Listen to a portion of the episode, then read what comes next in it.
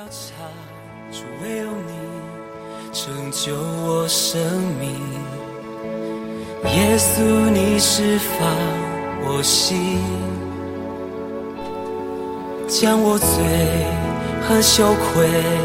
都完全挪去，为我你成为赎罪祭，我已被赦。亲爱的耶稣，我们感谢你，谢谢你一早就透过诗歌让我们可以诚实正直地活在你面前，谢谢你赦免了我们一切的过犯，叫我们不纪念我们的过去，活在你的眼前，活在你的恩典中。今天是新的一天，带领我们再来经历你奇妙宝贵的恩惠。各位弟兄姐妹，大家平安。我们今天要来读希伯来书第3章7到15节。圣灵有话说，你们今日若听他的话，就不可硬着心，像在旷野惹他发怒、试探他的时候一样。在那里，你们的祖宗试我、探我，并且观看我的作为，有40年之久。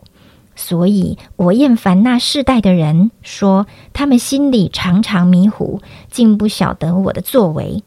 我就在怒中起誓说，他们断不可进入我的安息。弟兄们，你们要谨慎，免得你们中间或有人存着不信的恶心，把永生神离弃了。总要趁着还有今日，天天彼此相劝，免得你们中间有人被罪迷惑，心里就刚硬了。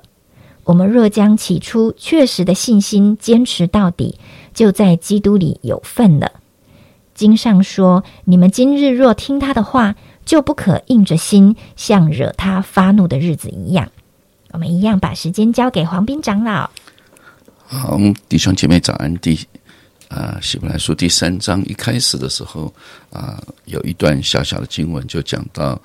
拿耶稣基督跟摩西做一个比较，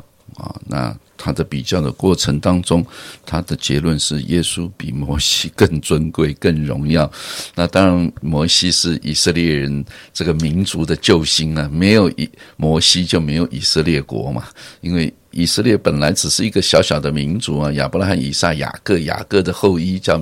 就是所谓的以色列的这一群人，他们在埃及住了怎么样300多年之后，这个民族就离开了埃及，要进入怎么样神所应许之地。可是呢，后面立刻在第3章的第7节就说，你们这些人硬着心，进不了安息。那照理讲这样子就是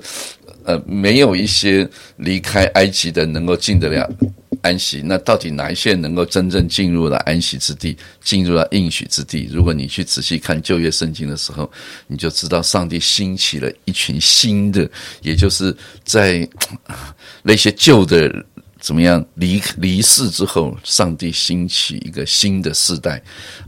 能够进入到安息。那这代表什么？那这段圣经其实也引起蛮多神学性的争议，就是这里讲到，弟兄们，你们要谨慎，免得你们中间或有人存着不信的恶心，把永生神弃绝了。那当然希伯来书里好几段经文都是警告你要持守你的信仰，否则的话你就有危险了。所以因此有人就讲说，希伯来书是赞成一次得救不是永远得救的一些证据啊，就是你看这些人后面讲到把基督重定十字架怎样，那个救恩就没有了。但如果你仔细去看前后文的解释和背景的解释的时候，你就发现这是一种警告性的文字嘛，警告性的文字，那当然要把很绝的事情要提醒你嘛。如果你怎么样，你没有一直信到底，对不对？你如果中间又存着不信的心，怎么会？我本来是信神，后来又不信神，那到底我是信神还是不信神？所以这就是一个很难去回答的问题。我们常讲说很多人在教会里面，他当初信耶稣的时候很热心是我们教会的执事，我们的同工甚至是传道人、牧师。可是呢，后来又怎样不信了？他现在出家当尼姑了。请问，出家当和尚，你会觉得他没有得救？我都没办法，我一概不能回答这一类的问题就像希伯来书，你要持守你的信仰要持守到底，免得你们存着不信的恶心，把永生神弃绝。到底人会不会把神给弃绝呢，或者不信呢？那这个情况要怎么去解释呢？我在说我没有办法解释，就像以色列人上帝带领他们出埃及了，但是进不了迦南，所以有人就讲说不是所有出埃及的人都能进迦南，那我也不敢讲说这个历史事件所指明的那只是一个历史事件嘛，但是呢真的求主帮助我们，到现在仍然在信主的这个过程当中，你仍然走在信仰的道路当中。我常常提醒弟兄姐妹，也提醒自己，你的信仰要不断的去经得起这种考验，你常常要去反思，到底你信谁，你信什么。你不是信你想象，我从我第一天就说了，你不是信你想象的基督教。有人把耶稣想象的哇很怎么样很怎么样，但圣经上没有讲这样，你的信是要有根有基的，要按照神启示的内容来信。所以你看这里就提醒我们，这个信心是要什么，是要怎么样，要持续的，要坚持到底的。所以信这个字对我们中文来讲，我们信耶稣就信，在英文里面这个信是一个动词，信不是一个名词，不是说我信了我就这样相信，它是一直，所以圣经上说本于信以至于信嘛，就是从信心开始，然后一直走，每一天都要信，然后到结束的时候怎么样，你还是要信，然后当你眼睛闭了离开这个世界的时候，那一刹那你还不要信，你还要信，你要信主啊！我到你那里去，你为我预备的用。所以这是以信为信心开始，信心结束，一直到你见主面信是所望之事的实底，未见之事的确据嘛。这希伯来书上说的，所以希伯来书其实也是用个信这件事情从头一直串联，耶稣基督从头串联，所以你会从希伯来书看到好几条线。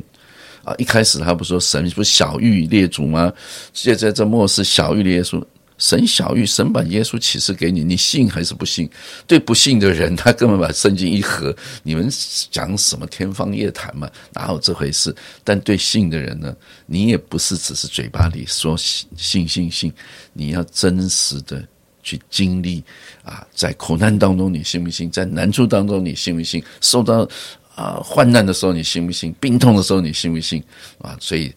希伯来书的作者告诉我们要什么？要持守坚持你的信心到底因为绝对不会让你落空的。你没有办法信下去，就表示好像我信了耶稣病也没有好一点，我信了耶稣功课也没好一点，我信了耶稣也没让我生活比以前更好。圣经上没有告诉你信耶稣不会生病信也没有告诉你信耶稣生活会更好，也没告诉你信耶稣会赚大钱只是你以为是这样。所以我常说，为什么有人信不下去？因为跟他想象的不一样，所以他就信不下去了。所以愿主重新来调整你我的信仰，让我们重新回到圣经里面，信圣经所启示的耶稣基督。耶稣给你的平安不像世人所给你的平安，耶稣所给你的喜乐也不像世人所给你的喜乐。你信不信耶稣说你们在地上有苦难，但在我里面有平安。你说哪有这样子又有苦难又有平安信耶稣有苦难嘛？耶稣说是有苦难但是呢有没有平安？有平安所以这个圣经所启示的耶稣，而不是你想象的耶稣。愿主帮助我们不管你今天生活遇到什么样的难处，不管你今天是不是还躺在病床上，是不是你今天又确诊了，是不是你今天验出来又是阳性了无论如何不要动摇你对神的信心，无论如何你要相信我们的主是以马内利的神，他要与你同在